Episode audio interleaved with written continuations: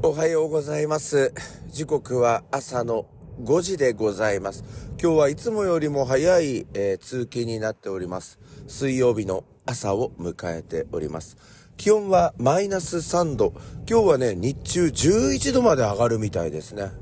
えー思えばね、昨日最高気温が6度とか7度とか8度ぐらいだったんですよね。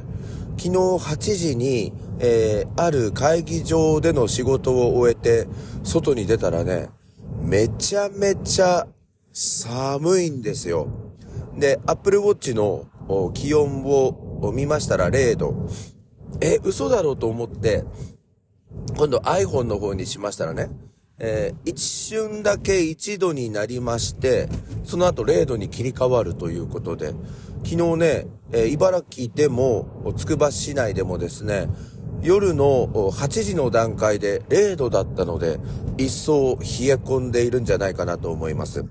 今、車を走らせておりまして、えー田んぼの、えー道をですね、一直線のところを走ってるんですけれども、えー気温が変わりましたね。マイナス5度を示しております。えー家の庭の時よりもですね、さらに気温が2度ほど低くなっているんですけれども、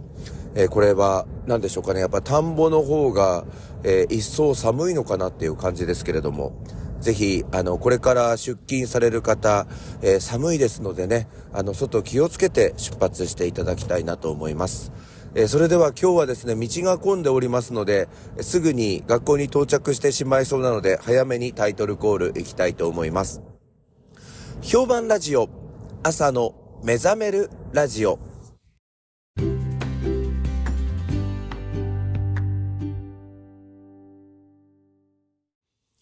改めましておはようございます。101件です。評判ラジオ、朝の目覚めるラジオ、この時間は、Spotify、Apple、Google のポッドキャストでお送りしております。えー昨日のね、ポッドキャストの中で、なんか、まあ、変な理屈をこねましたよね。キムチを食べ過ぎて金縛りに遭いましたと。別にあの、キムチを食べたから金縛りに遭ったのではなく、まあ、疲れていたのでしょうということで、あの、ゆうじさんから、えーアドバイスをいただいたんですが、まあ、ゆうじさん自身もね、あの、疲れてる時に、たまに、あの、金縛りに遭うらしいんですよ。それであの、まあね、私小学校4年生の時に、まあ担任の女の先生でバスケットを書いてずっと活躍していた、えー女性の先生がいたんですけど、まあその先生が授業の雑談か何かでですね、あの、金縛りに、えー中学生、高校生の頃よく会っていたっていう話をしてくれたことがあってね。で、その話し方がめちゃめちゃホラーだったんですよ。なんか体が動かなくなって、えー、どうしようどうしようって思っていると、なんかあの、部屋の中が白い煙で満たされていって、で、するとしばらくすると、えー、おばあちゃんが私の上に乗っていたんですよ、みたいな、あの、話をされたことがあって、金縛り怖えっていうのが、小学生時代にインプットされましてね。それからね、一週間ぐらいかな。夜寝るのがめちゃめちゃ怖くなって、なんか妹にしがみつきながら同じ布団で寝て、寝たっていうえことがありましたけど、まあ、ゆうじさんの話によると、よくこれが怪奇現象だとか、心霊現象だとか、まあそういう風に関連づけて言う人いますけれど、あれは違うんです。医学的に言うと、体は眠っているのに、頭が起きているという、このちぐはぐな、あの状態になっているから起こるんですって言うんですよ。だから、その上に人が乗ってるとか、あの、声を出そうと思っても声が出ないとか、まあいろいろな体験談を聞くわけですけれども、結局その寝ている姿を、もし周りの人が見ているとすれば、別にもがいているわけでも、苦しい顔をしているわけでもなく、平然とただ寝ているだけなんですよ。でも自分のその頭の中だけが冴えてるから、人に、うん、人が上に乗っているであるとか、叫ぼうと思っても、全然声が出ないとか、そういう風になるやつだから、あの、全然この怪奇現象とは違うから、安心してくださいなんて言われたんですけどね。ああ、そうなんだって思ったんですよ。すると、昨日ね、私ね、なんか自分のその、まあ、右上のあたりに、なんか白いシャツを着た人物がいたように思ったんですよね。で、その人の顔までは見えなかったんですけれども、なんかこう服が、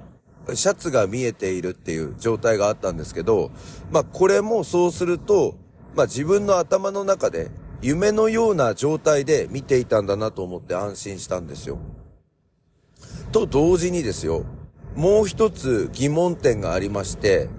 私があの、まあ小さい頃ですよね。あの、親戚の家によくあの、泊まりがけであの、遊びに行ってたことがあるんですよ。母親の実家なんですけど、村尾がって、あの、うちらはあの、その地名で言ってるんですけど、村岡のうちに行くと、まあ俺はですね、村岡のおばちゃん、つまり、私の母親のことを村岡のおばちゃんって言ってたんですけど、福さんっていう名前なんですけど、ひらがなで書くんですけど、福さんの、えー、蚊帳の中でいつも寝てたんですよ。剣坊、こっち発行。おばさんと一緒にネットなんて言って、私は村岡のおばさんと一緒に、村岡のおばさんの、あのー、北の部屋にあった、えー、この、蚊帳の中で、あの、寝るっていう形だったんですけど、かなりの頻度で、そのおばさんが、明け方になると、えぇー、って言って、あのー、日中では見たこともない、日中穏やかなおばさんなんですけど、見たこともない、なんか宇宙と交信しているのかって思わせるくらい、すごい声を出すんですよ。まあ、いわゆる発狂してるっていう、あれなんだと思うんですけど。で、そうすると、その南の部屋が襖一つで、こう、隔てられてるから、その、南の部屋にお嫁さんのかよこおばちゃんが、あの、寝てるわけですけど、旦那さんと一緒に。そうするとかよこおばちゃんが、おばさん、大丈夫だよ心配しねで寝ろよっていうやりとりを、まあ、かなりの頻度でやっていたっていうことがあって、あれは何だったのかなって。あれは金縛りなのかなそれとも、あれはまた違う。宇宙との交信。ててててててててテレパシ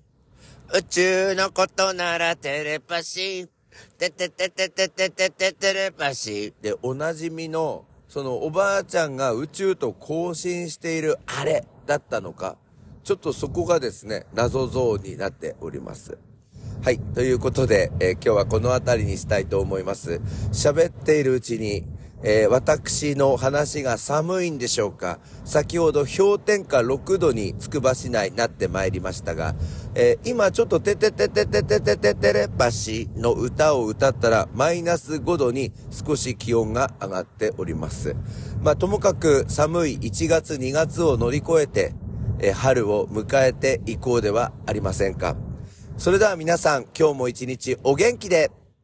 いってらっしゃい。もう学校着いちゃうぞ。Thank you.